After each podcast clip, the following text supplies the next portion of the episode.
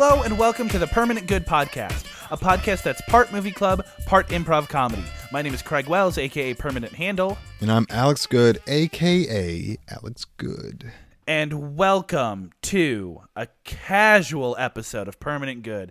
An episode where Alex and I walk in and we have as little prepared as possible. We walk in and we just say, let's just hang out for a little bit and see if that's good enough content to qualify as an episode of the podcast. Usually it's not, but we make it work anyway. So, um, this episode, more than most, is just gonna be cool, cash hangout vibes. Um, no, no structured segments. We're just we're here. We're here to hang out. Yeah. Do you think, here's the thing, do you think people like it more? I've gotten zero feedback. Actually, that's I mean, not like- true. I've had people co- jump into an episode and this is, and they only list, they jumped in just per happen chance, per happenstance. Don't know what it's supposed to be.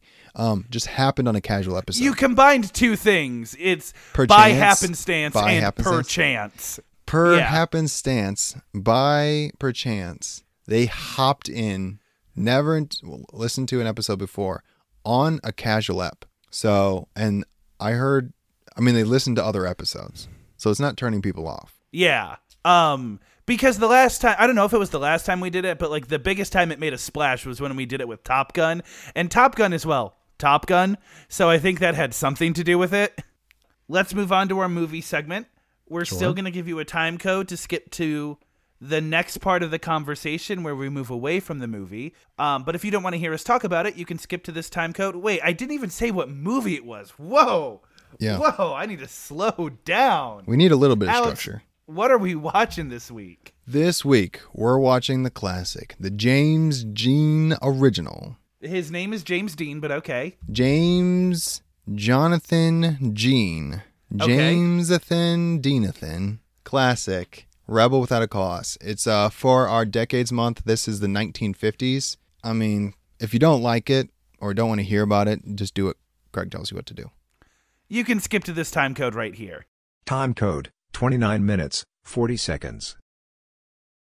So you and I were kind of in like a like a little bit of a predicament where the last two movies, you know, of of this month, they didn't really resonate with you, and they super didn't resonate with me, and so we were kind of at this like uh linchpin for the rest of the month of like if this movie doesn't go well then like did we just commit ourselves to a month of torture?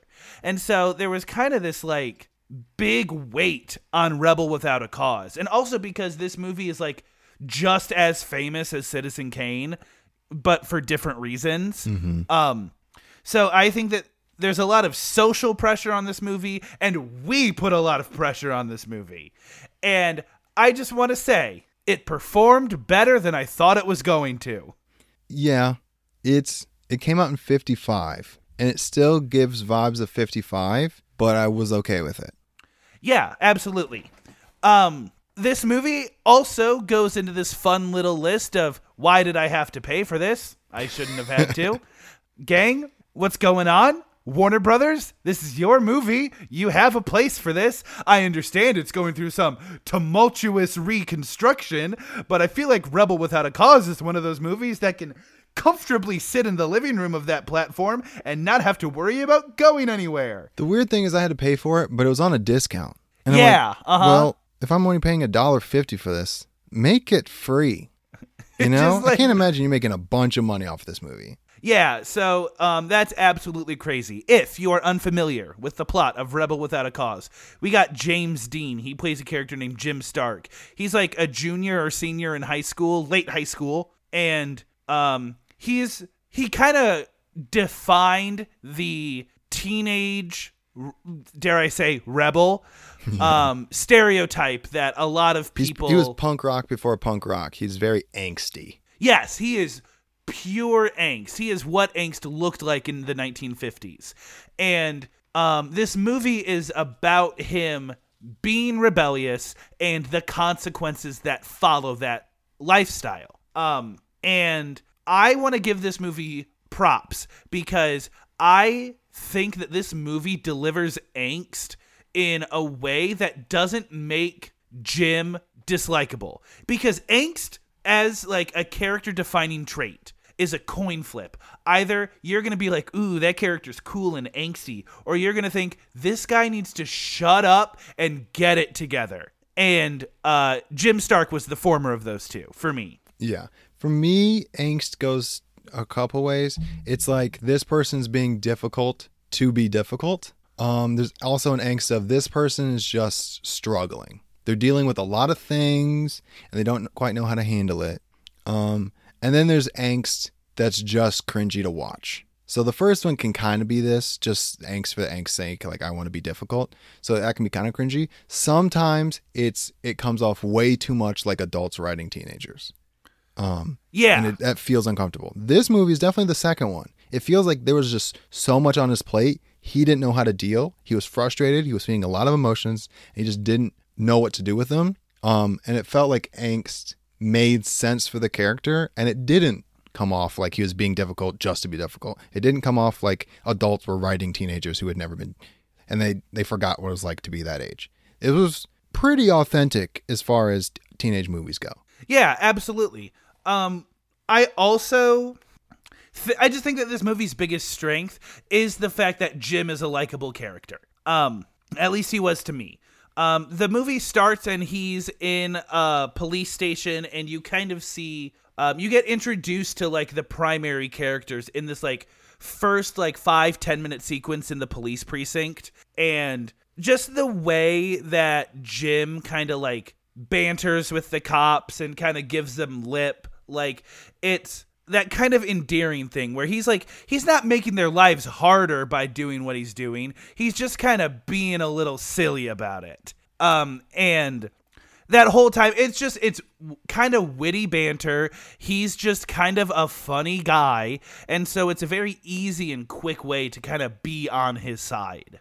Yeah, I think it was, it got to a point where it was kind of tricky for me because like I want to be on his side, but I also know I'm like, hey man, you're not making it easy on yourself. Yes, yes. You know, like I'm on your team, but like if I was an adult, like as an adult looking at this, and I think when I say adult, usually it's, I'm talking about people in their 40s and 50s, looking at this, if or a cop was looking at this, you're still breaking laws. You know, like they're not in when we see you in the police station, what you're doing is illegal. So they're not in the wrong for taking you in. I just kind of wish I'm like, hey man, we're on your team. Just make it a little bit easier to be successful, you know? So I think that's why it's kind of easy to relate with his parents because you're like, they just, if they come off as ill equipped to deal with him. Yes, But they- so much so Right. that like his parents are so ashamed of his behavior that whenever he gets in trouble, either at school or with the law, they just leave.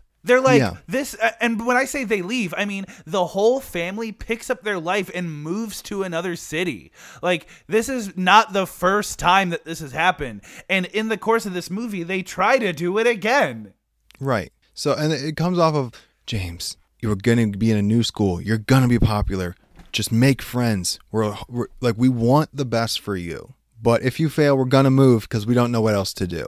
We don't have Yeah. a discipline system going on. We don't have a reward system going on. We don't know what rules we should have, shouldn't have. So we're going to let you go out at night. We're going to give you a car. They just feel like they're winging it and they don't know what they're doing. They just have horrible instincts. But like, we are kind of like from the perspective of we're his parents, watching him make bad decisions, hoping he just makes the right choices and, you know, it's pans out for him.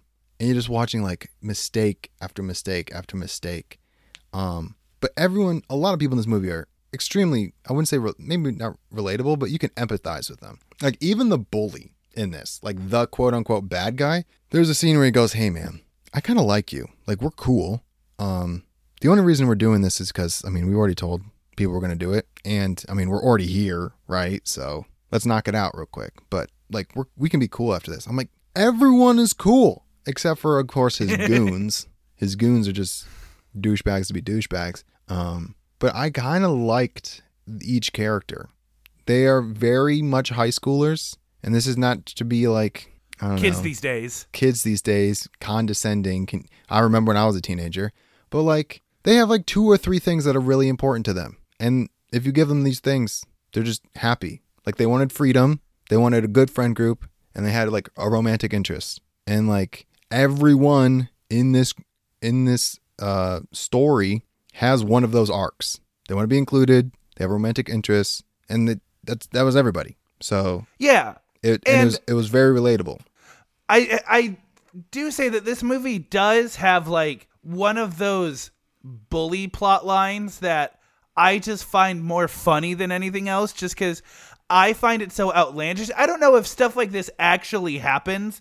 I was never, you know, I was never enough of a threat to anybody to where during a field trip somebody's going to pull a knife on me. You know, that was never really the the atmosphere that I gave off. So when that happens, I'm like, "Whoa, guys, guys, I don't know what you guys are fighting about, but you need to calm down." Like and and that's kind of the thing that I think this movie is um not subtle with its social commentary. A lot of this movie is kind of uh parroting what you just said where it's like, "Hey, teenagers have a lot of complex emotions, but if you just help them out, they're usually okay." Um but then every now and then you get thrown a scene like, you know, what the bullies do, where it's like, all right, we're to do a knife fight, but now that you beat me in the knife fight, we're to drive off a cliff together and we're to see how that goes. And it's one of those things that's just so outlandish to me because it's one of those things that I only feel like happens in movies. I think this is a 50s version of stuff that happens in real life. So I feel like, because like I said, it's freedom, wanting to be included, and romantic interests. And I think they were just, they're driven by those three things. And they were so bored that they're like, hey, um, I have to prove myself to you. So it's like kids in real life schedule fights. It's freaking weird, bro. I was never part of those, but they're like, let's schedule a fight. Or kids in real life have been like, oh yeah, you like her, I like her. Let's both text her and see who she falls in love with first. Like it's just dumb games left and right. It's everywhere. So the fact that these they're just playing dumb games with what they could get away with at the time. And Sure. they had cars, they had zero supervision. Like their parents just straight up didn't know where they were. They didn't have cell phones, so they couldn't get a hold of them. And that was just cool back then. So like this wasn't that crazy to me just to be like, um, yeah, they just had more freedom so they could get away with more. Cause I know people who snuck out. I know people who had access to drugs and alcohol in high school. So the fact that they also had access to drugs in high school and then just knives, I'm like, oh yeah, that's that's legit. That's fine. What was weird to me, and I'm skipping ahead a little bit, is I mean, it's real. I've seen it happen, but not to this extent of how fast people can move on ro- romantically from being I'm really interested in this person to this person's going to die and 3 hours later I'm interested in another dude. Now, yeah. that's realistic in the fact that people can move on fast. I don't know if that applies to people dying in a tragic accident that you witness. Yeah. I feel like there'd be a little bit more trauma associated with that. Yeah, and so the love interest Judy is just kind of like you know she is the center of this love triangle, and so you know when one of the ob you know one of the potential suitors drives off a cliff, she's just kind of like Jim, hey, Right. To be like, that same night, I remind him, that was one of my biggest pet peeves for this movie, is the whole time I'm reminding myself, this is the same night. So I think Yeah. we, we talked about it earlier. So there's a knife fight, right? Um, James Dean, aka Jim Boy, Jimbo, Jim, um, he wins off a technicality. Like the other guy loses his knife. He's like, "Well, I could kill you right now." And and then Buzz, the bully, goes, "All right, all right, let's play chicken." And chicken is when we steal two cars because we don't want to crash our own cars, and we're gonna drive full speed towards a cliff. And the last one to bail out of the car, like jump out the door, the last one is the winner. He has more bravery. Spoiler alert: poor Buzz gets his sleeve caught in the door and can't bail, so he dies. And Jim's like, "I Yeah. killed this guy." God, not really, dude. You didn't kill him. He wouldn't have been in this situation if it weren't for you. But at the same time, you didn't kill him. And then Judy moves on that night.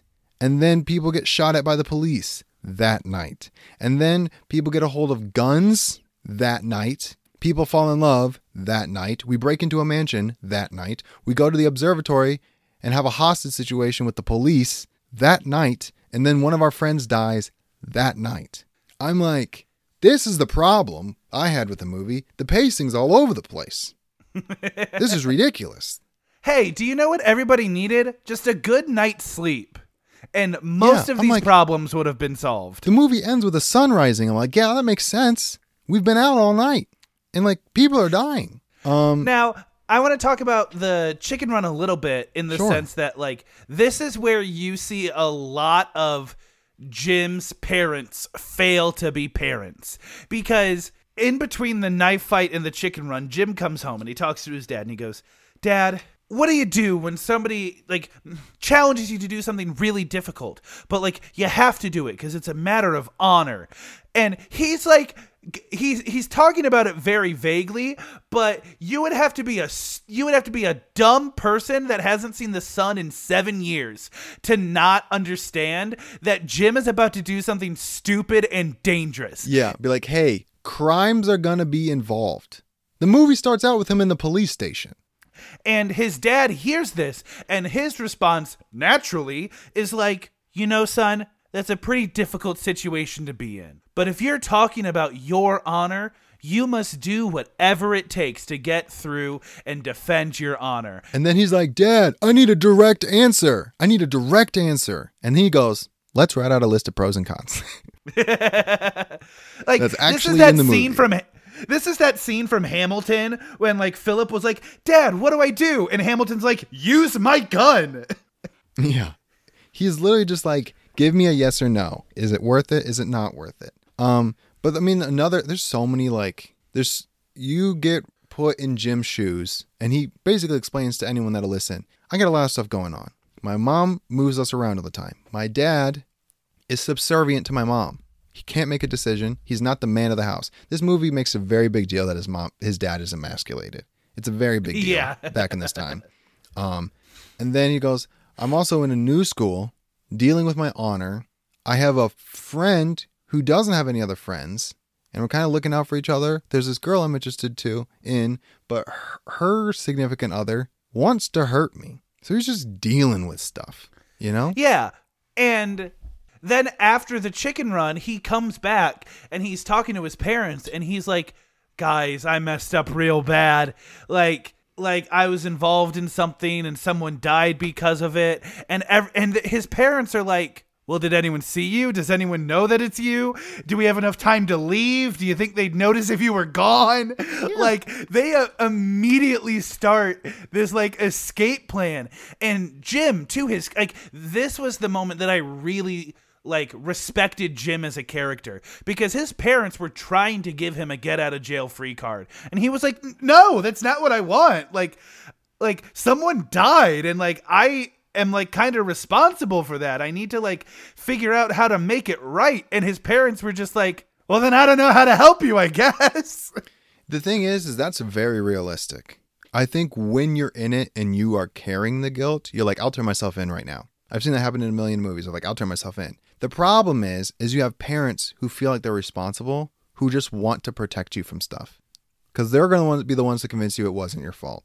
They're going to be the ones who tell you, we can make. I'm giving you ways out. You don't have to take the fall for this. It's not that big of a deal. You feel bad. We're not dealing with a psychopath who's like, yeah, I killed the neighbor's cat and I liked it.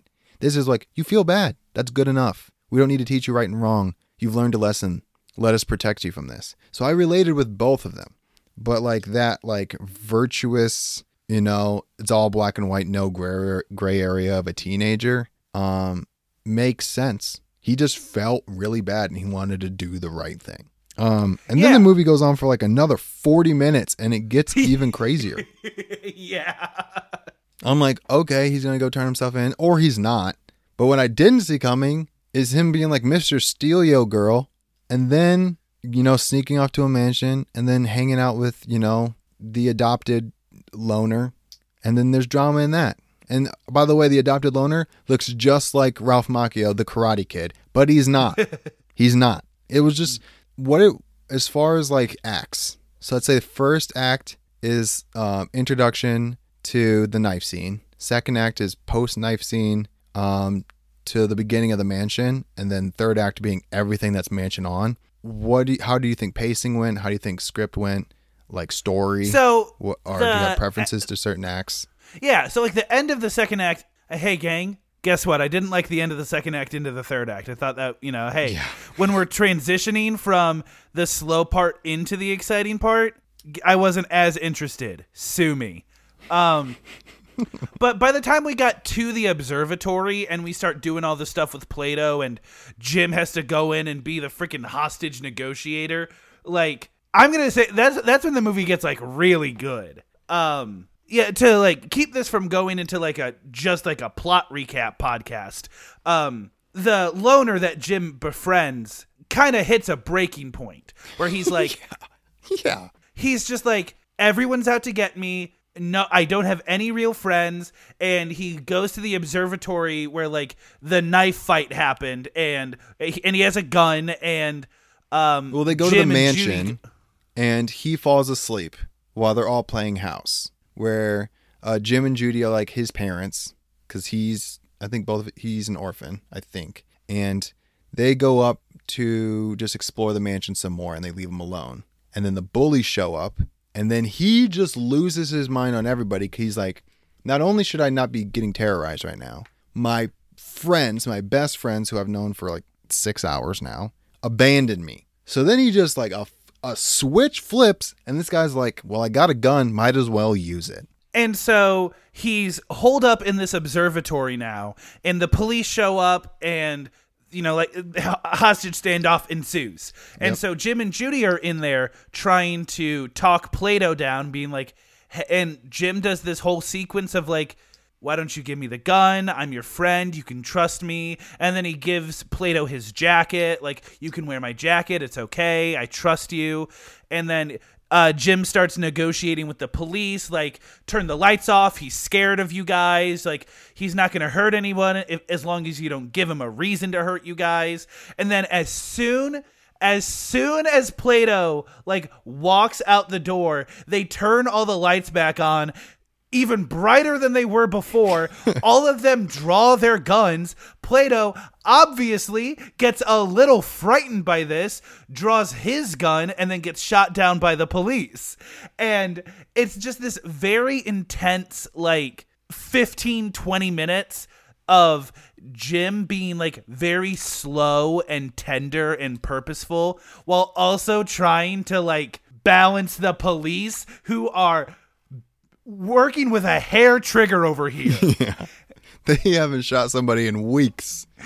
they want to shoot this kid so bad. and Jim like convinces Plato like like Jim removes the bullets from the gun so the gun is like effectively rendered useless and the police like they don't see it and even if they did see it they wouldn't have cared they were going to shoot that kid regardless um and so I that was the part of the movie that I really really liked. And I liked the build up to it where, you know, this movie starts with Jim being drunk on the street and thrown into a jail or thrown into a police precinct. And then at the end of the movie, we see this like much more tender and caring side of this character. And none of it felt unnatural. It like even though this movie took place over the course of a day, it was really cool to see this character's like um maturity shine through really quickly. I definitely thought he was going to die in this movie. I could have bet money that James Dean was going to die. Jim Stark, I think the actual character's name is. Like, there's so many near death. Dude, he's in a knife fight. Then he gets into a car and has to drive towards a cliff. And then he gets into an action with the police, who, by the way, are intimately familiar with him. So I could have sworn he was going to die. And the fact that he didn't, I kind of liked. I will say, as far as pacing goes for this movie, the first act was the worst part. Yeah. Everything up to the knife fight, I couldn't care less, bro. I think the most interesting part was the fact that they fit like 11 kids in a five seat convertible in like the middle of the movie. I'm like, or the beginning of the movie. I'm like, that's freaking weird.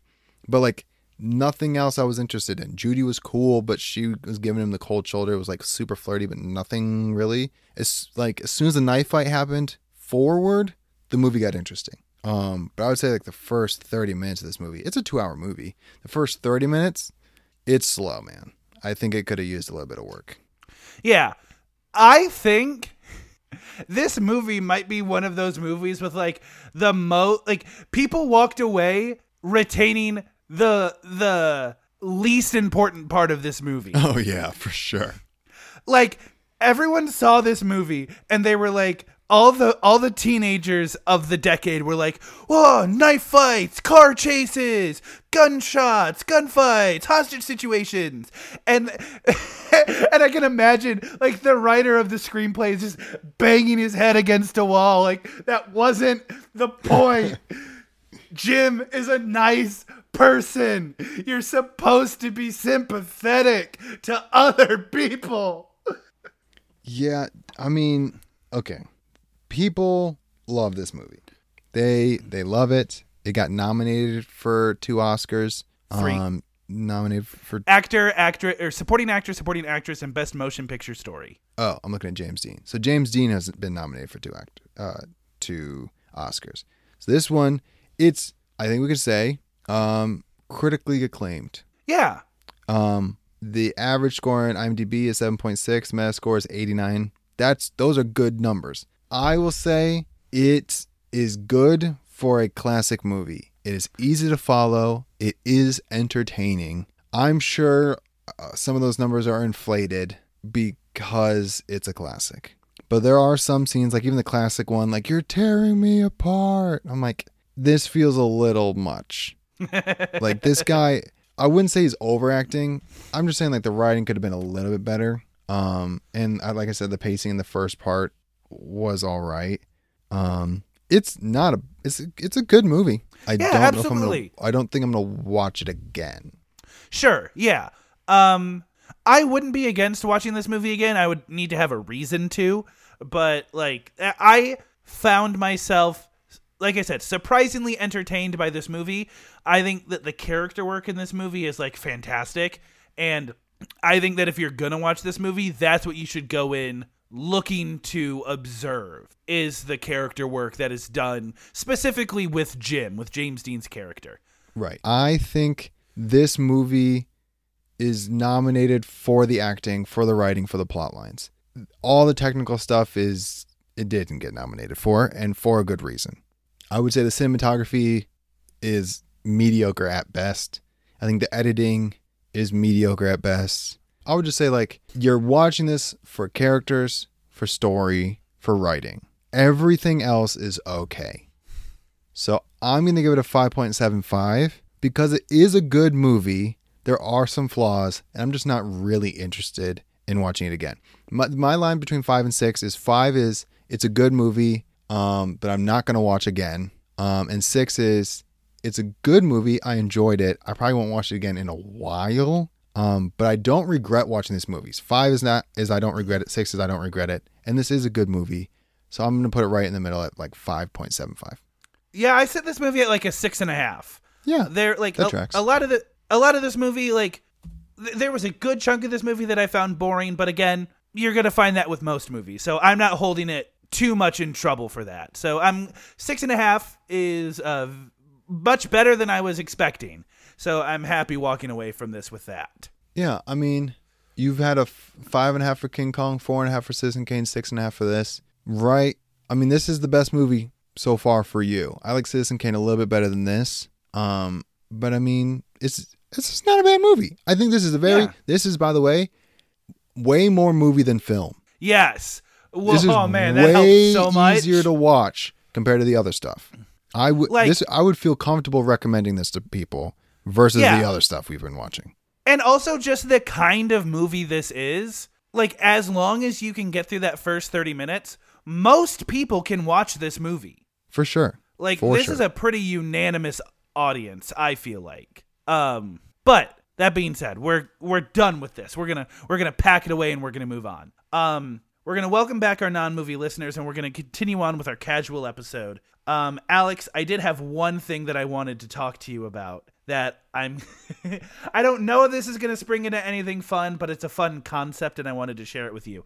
A few of these stores have popped up in my area where the gimmick is it's a resale store, right? So they buy a bunch of um, returned items, unsold items, like uh clearance items on on Amazon and other big retailers. Okay. And then they dump them all into bins, set a flat rate for everything and say what you find is what you get. And so like I have some friends that have found like whole PC parts, um like detailed anime figures, like all this like, you know, 150 plus dollar stuff and they pay like 10 bucks a piece for them. Whoa. Um, but the the flip side of that is um the way they price it is you know when they dump the new items in it's 10 bucks and then it goes down either a dollar or two every day until they refill the bins and it resets um which means the stuff that you find on the $2 day is way different from the stuff you find on the $10 day. On the $10 day, it's like kind of a mad dash. Everyone's looking for the best stuff. The $2 day, not so much. Uh, It's just a bunch of like cheap iPhone 12 cases and I found a plastic frame that I don't think went to anything specific. It just kind of existed. Um, the thing that I got that I shared with everyone was um, I found an Edward Cullen throw pillowcase. Whoa. Okay. I remember you sending that, and I'm like, where do you find artifacts like this? and that's exactly where um like my friend has found sex toys in there like it is genuinely an amuse bouche of anything you could dream of could potentially be in these stores and i find that just absolutely de- delightful See, I like that style, I like that business model. I've seen it with furniture stores of like, this is the price this week. It is going to change next week. It, so they usually do it by week by week and they drop it like 100 or they drop it like percentage, like 10%, 20%, 30%. Um, I like that for big ticket items. $10 is also cool. I like that. But it is one of those things that like it works because they're getting people to come back every week. yeah Like it makes sense. and the Um, thing is you go in and the vibes in the store Yeah, what's what's the aesthetic? What's what's what's the setup Hmm. Okay, here? so Is when- just like when- crates on tile. Effectively, yeah. Like you remember like our old rundown mall back home? Yeah. Like imagine if they turned like the Joann into just it was just this derelict retail space. And there were these um self-made like 10 by 5 um almost like sandboxes you know? Like those like sandbox tables that people would make. It's just like 20 of those sprawled out across this retail space. And like they're not painted or anything. It's just pure wood baby. And um the entire time you're shopping you're like i feel like this is wrong somehow. Like if i walk out with this edward cullen pillowcase i'm gonna get seized by the police for purchase of illegal goods. Like nothing about it feels safe or correct. However however it is absolutely worth your time to like see if you can find a store like this and kind of rummage around So I mean, it makes sense that the vibes are going to be weird because they're trying to make as much money as possible. They don't have time for decorations. They don't have time for vibes and aesthetics. The I- whole thing feels like a hustle. Yeah, I don't like shopping in those places. I feel like thrift stores were a good idea, and now I feel like everybody goes to them. So I don't feel like it's a good deal. As fact, it's just like every other store now. Like I don't think you're gonna find the you know hundred dollar jacket that's on sale for ten bucks because it's used. That stuff gets picked off immediately. Like everyone's going to these. which is why I love going after all that has happened because that's when you find like you said the artifacts. Yeah, I mean, you're that guy, you know? You're that guy. I'm not going to pick up an Edward Cullen throw pillar. Throw pillow. It's just like not me. So, I mean, more power to you. That's interesting. Yeah. It's a it makes for a good story and in the circles you uh thrive in, I bet you you got some you got some uh, street cred from that. Uh, Yeah, that was like absolutely. 100 reputation. yeah, absolutely. And Alex, I can't believe that you don't want to run in those circles. Um, I- it seems Don't get me wrong. I would dominate those circles. I I just don't feel like being the king of a group I I uh Look down identify. upon? Yeah, it, it wouldn't be good. You know? I've done it before. I've been I've been, you know, in on The the, king of the board. paupers. I'm trying to find a way better ways to say this than what you're saying. I've been on the board of the uh of the overlooked, okay? I made it pretty high and I was elected. I wasn't nominated. Like I didn't take over. It wasn't dictatorship. I was I was a man of the people. Now I realize that uh that doesn't do anything for you. It makes you feel good. It gives you warm and fuzzies. Um but I don't think I would be myself the whole time. Cuz cuz what's to happen what here's me going through what you just did. I guess I should do this for the joke, huh? I guess I mean, if I ha- I'm already here, I might as well do something so I have a good story. It'd just be me thinking about how can I turn this into something. Not there's no enjoyment from within, Craig. And I think you genuinely saw that and goes, even if I don't share this with anybody, this is hilarious. Yeah, because it's the longer that I have something like that without telling someone that I have it, when the prestige finally does go through, oh, that is such a that is such a golden moment. Um, I know I, I love real life shit posts like that. You know, Yes. Yeah. Why not? It's I mean it's a you know two dollar joke, which Yeah, is pretty absolutely. cheap. But as far as your time is concerned, yeah. you took And time so money I a also- day, you spent gas money getting there. You just can't think about that stuff. Be like, but the joke, but the joke. So I also bought like a USB C to Ethernet port, and Okay. I've been using that. And like Great. that's an uh, it, it was a good thing. So I bought two things. You know, it was four dollars and twenty cents after tax, and so I, I I give the woman I think a ten, right? And she gives me, and she takes it and she goes, "Do you have twenty cents?" And I went. No, of course not. Because I'm 24 years old. Why would I have 20 cents? yeah, dude, and- who's carrying coins on them? The fact that I had paper cash was a miracle already. Do not push this. Dude, when Um, I have cash on me, it's because I went to the ATM to get it for a specific thing. I don't just have it on me. And so after I didn't give her the coins, she kind of huffed, gave me the $5, and then gave me eight dimes. Dude, remember the coin shortage? Yeah. Is that still a thing? I don't know. I know it's a thing that we use at work to not have all of our drawers have cash. Just be like, hey man, the coin shortage. Yeah. I mean, Uh, that was like three years ago. What are we doing? I don't know how this whole like currency thing works. Like the It's Secret fake. Service is part of the. Treasury Department. It's just like, hey man, you had three years. What are we? Are we not doing this? Did we fix Listen, it? if we have enough if we have enough money to bet to bail out Silicon Valley, we have enough money to make some more quarters, okay? hey man, what's your uh, what's your position on checks? Um life is better without them? I have avoided them my entire adulthood life. And uh, what I found out is banks charge you for checks. Like if Yeah. you want to order a checkbook, that's going to cost you money. It's usually like a couple bucks, but like I'm not doing that. Andrew is the youngest person I know that has had a checkbook. He got a checkbook, we moved across the country, and he from what I understand, he never touched it.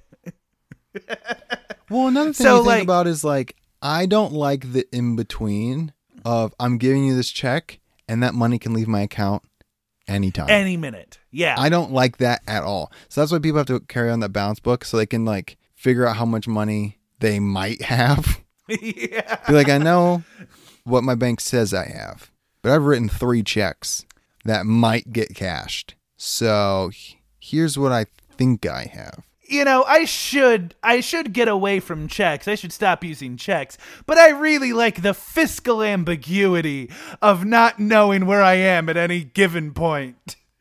Yeah.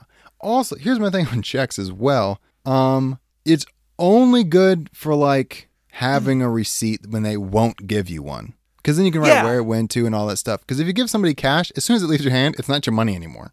That's why robbing people is a thing. Like if you drop 20 bucks, someone else picks it up, they now have 20 bucks. I worked know? a retail job where we accepted checks as a form of payment, Mm-hmm. and this was at like effectively a mom and pop sh- shop. Like we like we had one debit card machine that was in the corner of the store that had like a minimum balance and um didn't ex- and didn't take American Express like it was that kind of store and so people would write checks as payment and whenever they would write a check we had to get out this whole like address book and like write down their driver's license number and their phone number and their address and like all this information in case the check bounced. And I'm like, are we really gonna go through all this work so they can buy like eight dollars at this five and dime? Like, are we? Is this the society that we choose to continue to support? Dude, I'm not getting a checkbook until I have to pay for kids' lunch money. Like, oh that's, yeah, absolutely. That's the only Hey. reason I'm doing it because giving, you know, a fourth grader 60 bucks feels wrong. Hey, I'm hoping by that point I can just Venmo the school. Dude, that would be sick. Be like, Like- hey, what's go up to the lunch lady, what's your cash app? Yeah. we make jokes. Neither of us have kids in elementary school. This could be how they do it. I would not be surprised if there was some for if there was just like a secretary. Can you imagine our high school secretary like managing the high school Venmo account? Yeah, dude. That would be I mean, it makes sense that you would just be able to do it all online. And it just has like auto auto pay at the beginning of every month. Dude, remember when I mean I mean I would say we're dating ourselves. This is freaking six years ago. Remember when PowerSchool came out and you could check Oh, your grades? yeah, so I'm like, oh, you mean the system is now rigged against me? And now my parents can look Yeah. up my record So- anytime they want? So, um, I was one of those people where like I was a really good student up until a certain point.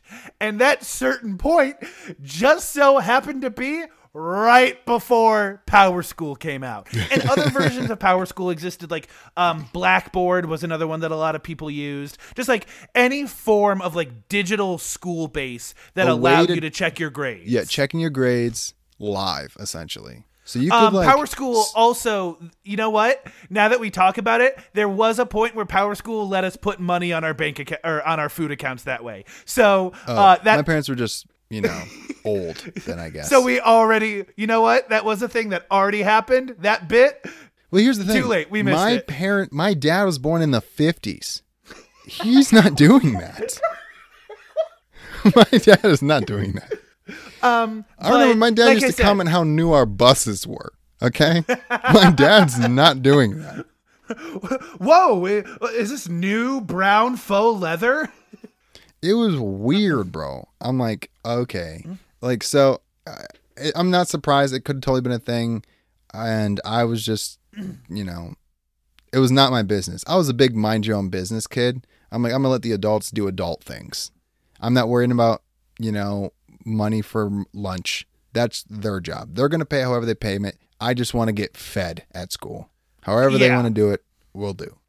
but like uh, but going back like i slipped off the good student train right as power school came out. So i got this like new anxiety of juggling like just good enough at school to not have my parents yell at me but also having this direct slow drip of information into my parents veins. It's like how is your student doing? And you kind of get into this like fun psychological battle of where like you know the teacher that doesn't put grades in um Yup. unt- until it's like big batches. So you're like, all right, I know I messed up that test real bad, but I know she's not gonna put it in until we get to the next test, and she's just gonna do both at once. So I gotta yeah, like, I got two weeks to make this to fix this, dude. Yeah. Also, I here's the thing: I kept my parents off PowerSchool because your first week there, they give you your login information. I just never gave it to them.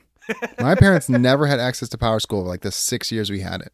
I they, I never gave it to them. I kept it. I set my own password. I'm the one who did all that stuff. And then here's the thing: the nerdy kids checked it more than their parents because they would they would show up to the teachers and be like, "Actually, I got like a 94 on that test. You marked me down as an 84." Dude, I'm sure my parent my teachers made mistakes. I never caught it, not even once. I could See, the way Alex talks really makes it sound like that he just like beat up kids with pocket squares all the time. I promise you that's not how it was. yeah. Dude, I was a I was a nice kid. Yeah, I he was a just nice- internalized was a a- lot of his judgments. I was a great kid who was very smart, and all my teachers tossed around the words underachiever and like unmotivated, and it was it was disheartening how I heard it from everyone Ev- Yeah, for years. it, def- it all my definitely teachers got told to me a- that. It definitely got to a point where it was like, well, if everyone thinks this way, who am I to say otherwise? Right. I mean, it was obnoxious how often people told me like you're too smart to be this dumb. And um but I was a great kid. Great kid. Y- Like universally liked. And I wasn't a troublemaker. Until you Uh, were. in the legal sense.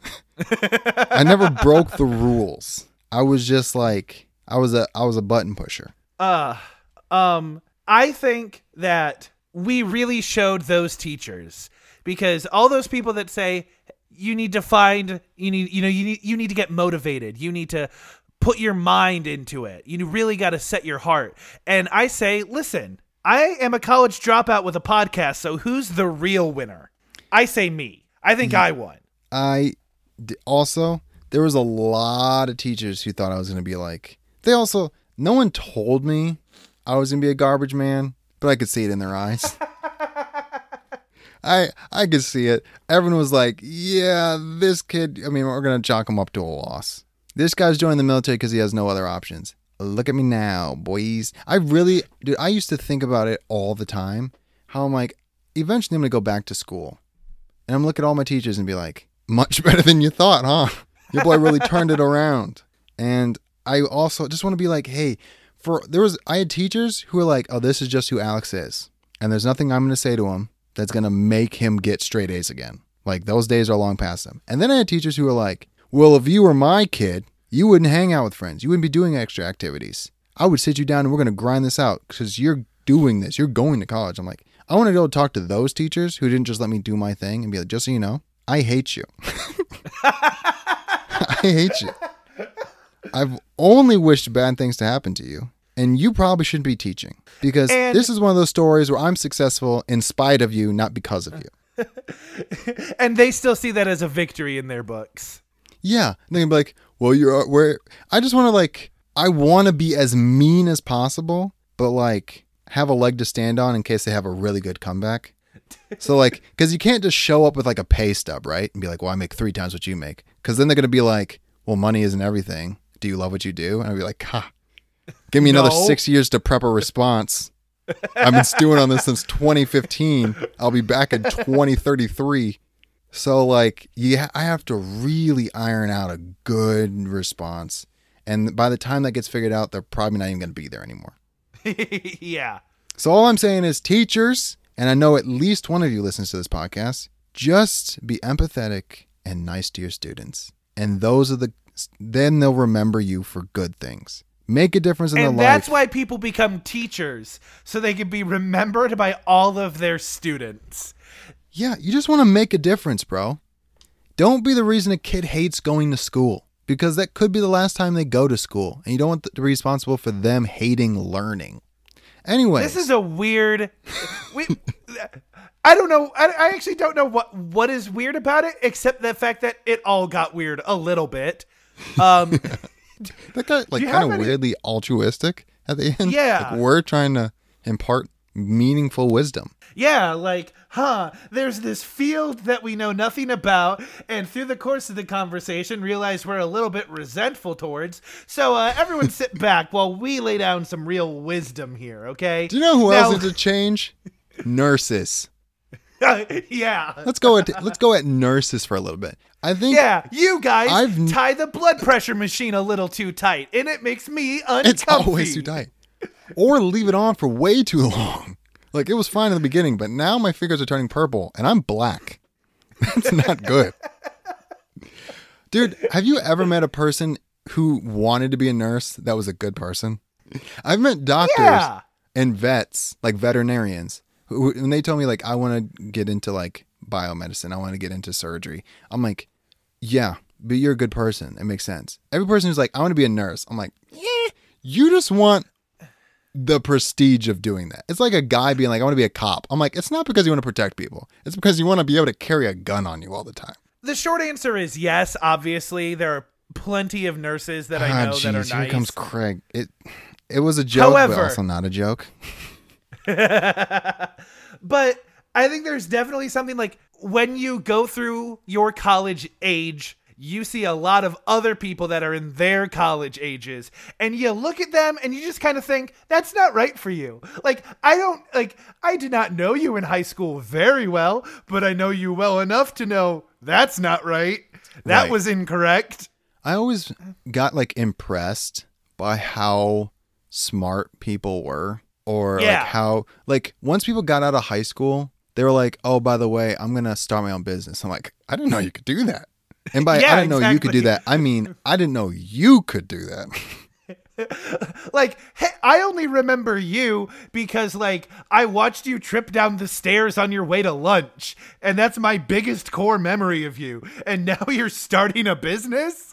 I'm like, "Dude, you were mediocre in 7th grade social studies at best. Are you telling me you can run a business right now?" You got the. You forgot to turn your homework in one day, and you were the only kid that forgot to turn in your homework, and you're telling me that you now have a business degree? Yeah, I'll be like, I remember you in college writing. Your poetry sucks, and now you're telling me you want to get into chemistry? That's hard, bro. Are you sure you can make it?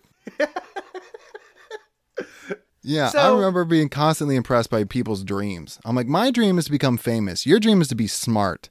Mine somehow seems more achievable. I think what we've learned is that it's important to not judge people by who they were in the past, but who they are now. Unless they were your high school nemesis, in which case, never change your mindset. They still suck. I remember you and I will and and I'm still better than you. Right. I mean, we all know who mine is. Mm. And I periodically check in with other people just to make sure they also hate them. And it turns Yeah. out these people have like hater groups. And I was the leader of one I didn't know existed.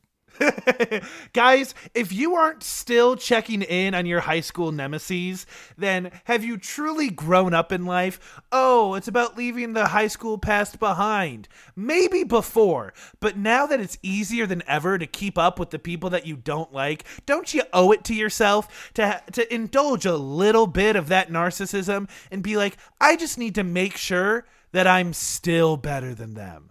Not by much. I don't need to be better by much. I just need to be better by enough that I can walk away for another three years without Dude, checking. another thing that like Facebook and Twitter and Instagram is doing is like it's showing me people I never talked to once in high school. And now I know that when they're married and when they're pregnant, what their kids' names is. I'm like, no, no, no, no. I want the people I'm friends with or used to be friends with. I want to know what their life is, what's what they're up to. That one popular girl who like played soccer and volleyball, who I never talked to once and definitely doesn't know who I am. We've been friends for like seven years because like that was back when having Facebook friends, like the number mattered. Why am I still seeing her stuff? and also, people are getting like way too comfortable with what they show on social media. Like, oh, this girl I had a crush on in junior year. I still follow her because I think she's cute. And now I found out that she got married and is cool with taking ivermectin. Like, I was not ready for this roller coaster, yet here we are. What was the? I'm trying to think of controversial opinions you had in high school because now it's all like left, right. You know, Black Lives Matter, Blue Lives Matter, All Lives Matter. You know, vax, no vax. There's all that stuff. Back in the day, I'm really trying to find out what the controversial, like, what was the the decisions that divided. Like, it was really all about like if you cared about One Direction breaking up or not. And right. like don't don't be wrong don't get me wrong i was in high school during the 2016 election things got heated genuinely however we were also still in high school so it was this weird culmination of like very serious stuff and blue and black versus white and gold on the dress Yeah, dude, I don't think I wasn't there for that.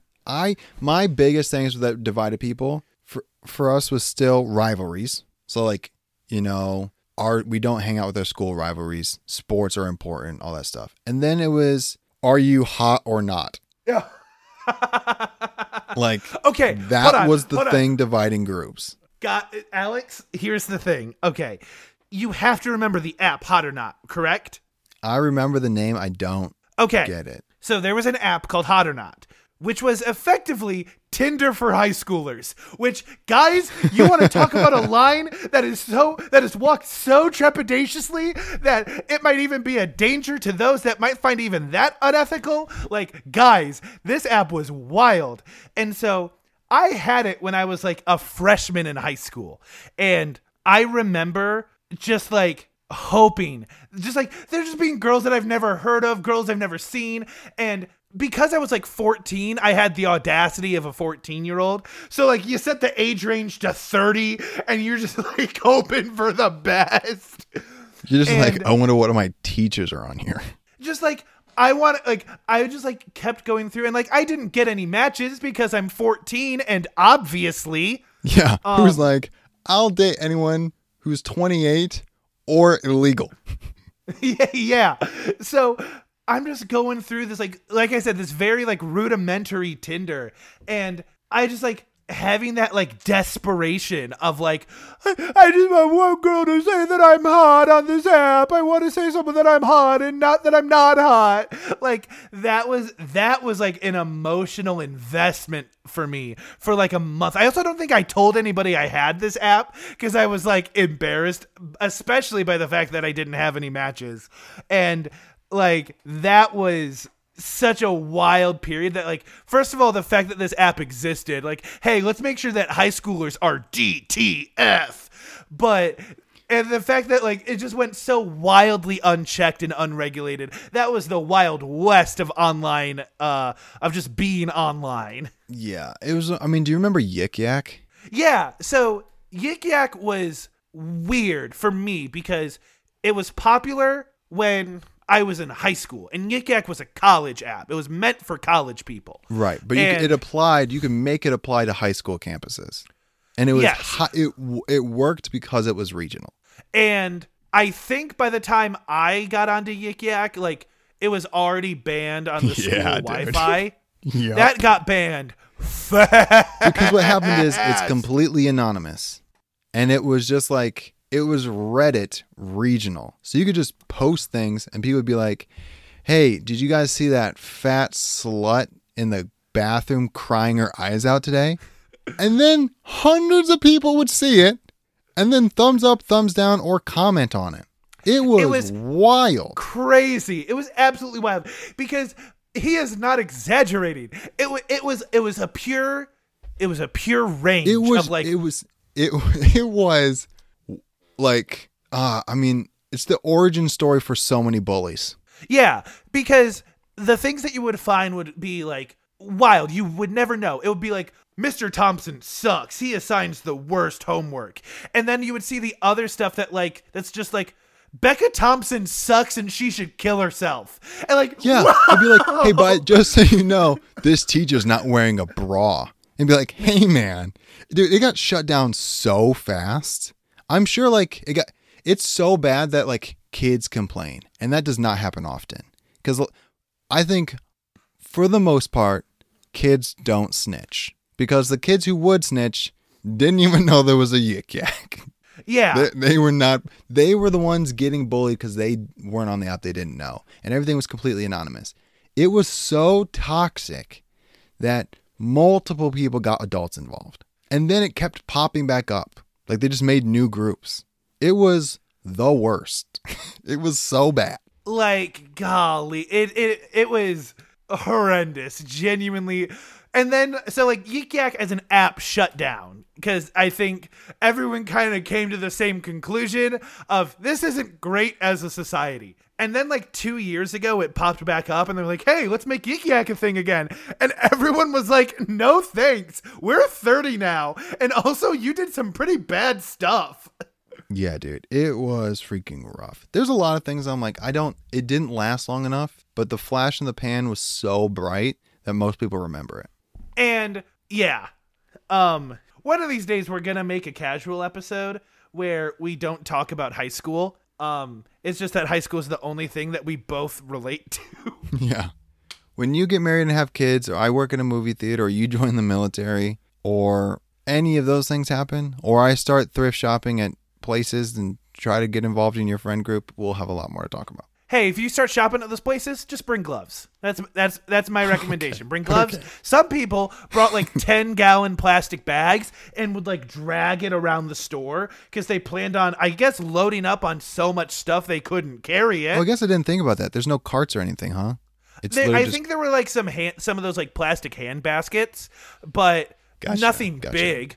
So yeah, like when I say like genuinely, these were the biggest plastic bags I've ever seen in my entire life, and I'm like, what could you possibly find in these bins where you need that? Um, any other major topics that you wanted to hit on? Oh, we could just kick it to free balling if you want. Yeah, let's kick it to free balling. Um, I have almost nothing. Um, so I want to. I'll, I'll make this quick. Since I've been playing, you know, more Fire Emblem games, I've gone back and I've and I want to play the older Fire Emblem games. I've been playing Fire Emblem, Fire Emblem's Awakening, which is one of the DS games, the, the 3DS Fire Emblem games. This one is hard. Alex, this game is so hard. Um, I played this in high school, so I thought I've played this game before. I'll just breeze through it. I decided to play it on hard instead of normal and classic instead of casual, which meant when my characters died, uh, they didn't come back. They were dead. So, what I did not anticipate was that the hard mode is hard. It's really hard. So, every chapter is me like fine tuning my strategy of like I got to pair this person with this person, this person with this person, make sure that this person stays out of the battle and they only do finishing attacks. Like this person can't initiate attacks but they can do follow-up attacks and like every battle takes me like 30 or 45 minutes just cuz I'm like in the trenches, like trying to make sure that all my guys survive. And then, like, one person dies, I restart the battle, I reload a save, and I'm like, we're going through with no blood, boys. This is us. We are going through, and everyone is making out of making it out of this. Dude. One of these days, I'm gonna hop into these games, and we're gonna be able to talk about it. And what's end up, what's gonna end up happening is you're gonna have to rehash literally years of points you've made on this podcast because I'm finally joining, um, and that's gonna be quite the day. Yeah, absolutely. I, Alex, if you ever beat a Fire Emblem game, I will pay for your kids' college. Nice. Um, what do you got? I got two things. I finally watched the menu. Yeah. It's a good movie. Yes, it is. I did see the theme coming. Yeah. Yes. It's so dark that usually it can only head one way. And when the first thing happens, I'm like, oh, yeah, that makes sense. That tracks. I just liked the vibes. I liked the aesthetics. I like how everyone was there for a different reason. I mean, Ralph Fiennes does an amazing Chef Slowik. Yes. Anya Taylor Joy does an amazing Margot. Nicholas Hoult does an amazing Tyler. Everyone, the casting was darn near perfect. And I mean, it was just a cool movie. Yeah. what I really liked about that movie is it takes itself very seriously, but it's still funny. Because you have this incredibly intense chef and this incredibly intense island where the stakes are pretty high.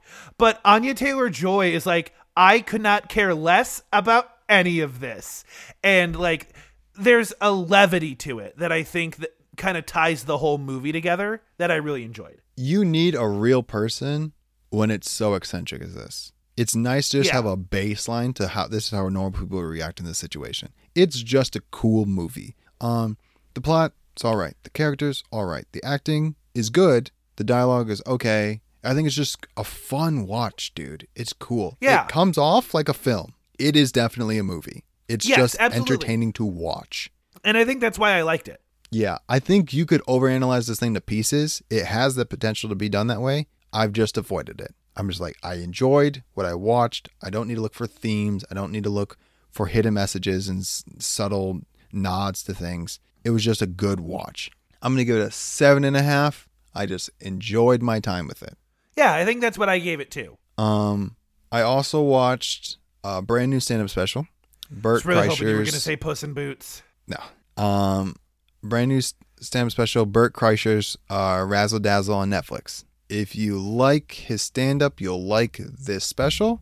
If you don't like his stand up, this is just like every other special. And you know me, I either like your podcast or I like your specials. This guy puts out great podcasts. so the special, I laughed two times, maybe three times, and it's an hour long special. He's a storyteller, so you should go in. It's not going to be just joke punchline, joke punchline. It's just like stories with funny. It's just funny stories. Um, I will say I listen to his podcasts every week. He has more than one. I listen to all of them. I've heard more than half the stories before, so I didn't hear the stage version. Um, but some of that stuff was lost on me because I'm such a big fan. I think the spe- I didn't enjoy the special, but that's because I'm not into his stuff, so I'm not a good judge. I wanted to literally support him because I like him. I like his podcast. Supporting him on Netflix lets him do podcasts more. It just helps him be successful. So I watched it. I did my time. Now I can talk about it. Um, it didn't change my life. And Yeah. I wouldn't recommend it to anyone unless you've watched other stuff he's done and you liked it. I, this is not one like, hey, you've never been introduced to this guy before. I'm not sending you to this one. I don't assume anybody likes him unless they've seen him before. Are you interested in that movie adaptation that they're doing for The Machine? Uh, I'm gonna see it, but again, it's because I like supporting him. So I also I've watched so many bad movies. Even if this movie's like, oh, that wasn't. I'm gonna watch Cocaine Bear. If I can watch Cocaine Bear, I can watch this. You know. Um, I've also heard the Machine story a thousand times. It's like his, you know, hot pockets, like Jim Gaffigan. It's just his story he can tell over and over again because people love it. Um, so I'll watch it. Why not? I also it's got like Mark Hamill in it. And I've never heard the story of The Machine, so I'm just going to wait until the movie comes out and I'm just going to watch that. Sure. Like his machine bit is 13 minutes long. Um, and he got that turned into this movie and he got legit actors. It's like the production company is legendary who does like super big movies. So it's as legit as it gets. Um, I'm to see it. It'll be fun. Yeah. Um next week we are watching for the 1960s decade, The Manchurian Candidate. This is the movie where like that really coined the sleeper agent stereotype or the sleeper agent trope that we see a lot. And I'm excited to kind of see the origins of it. Kind of this like spy thriller kind of movie. I'm excited. Yeah, I think it'd be dope. I've seen, or I think I've seen, there's a Denzel Washington remake, um, but I've never even heard that that was a remake. I didn't know that was a remake. So I'm very interested to see this. Yep. Uh, but until then, my name is Craig Wells, aka Permanent Handle. And I'm Alex Good, aka Alex Good. Have fun, be safe, and make good choices. And while you're at it, tell your mom I said hi. See you next week. Deuces.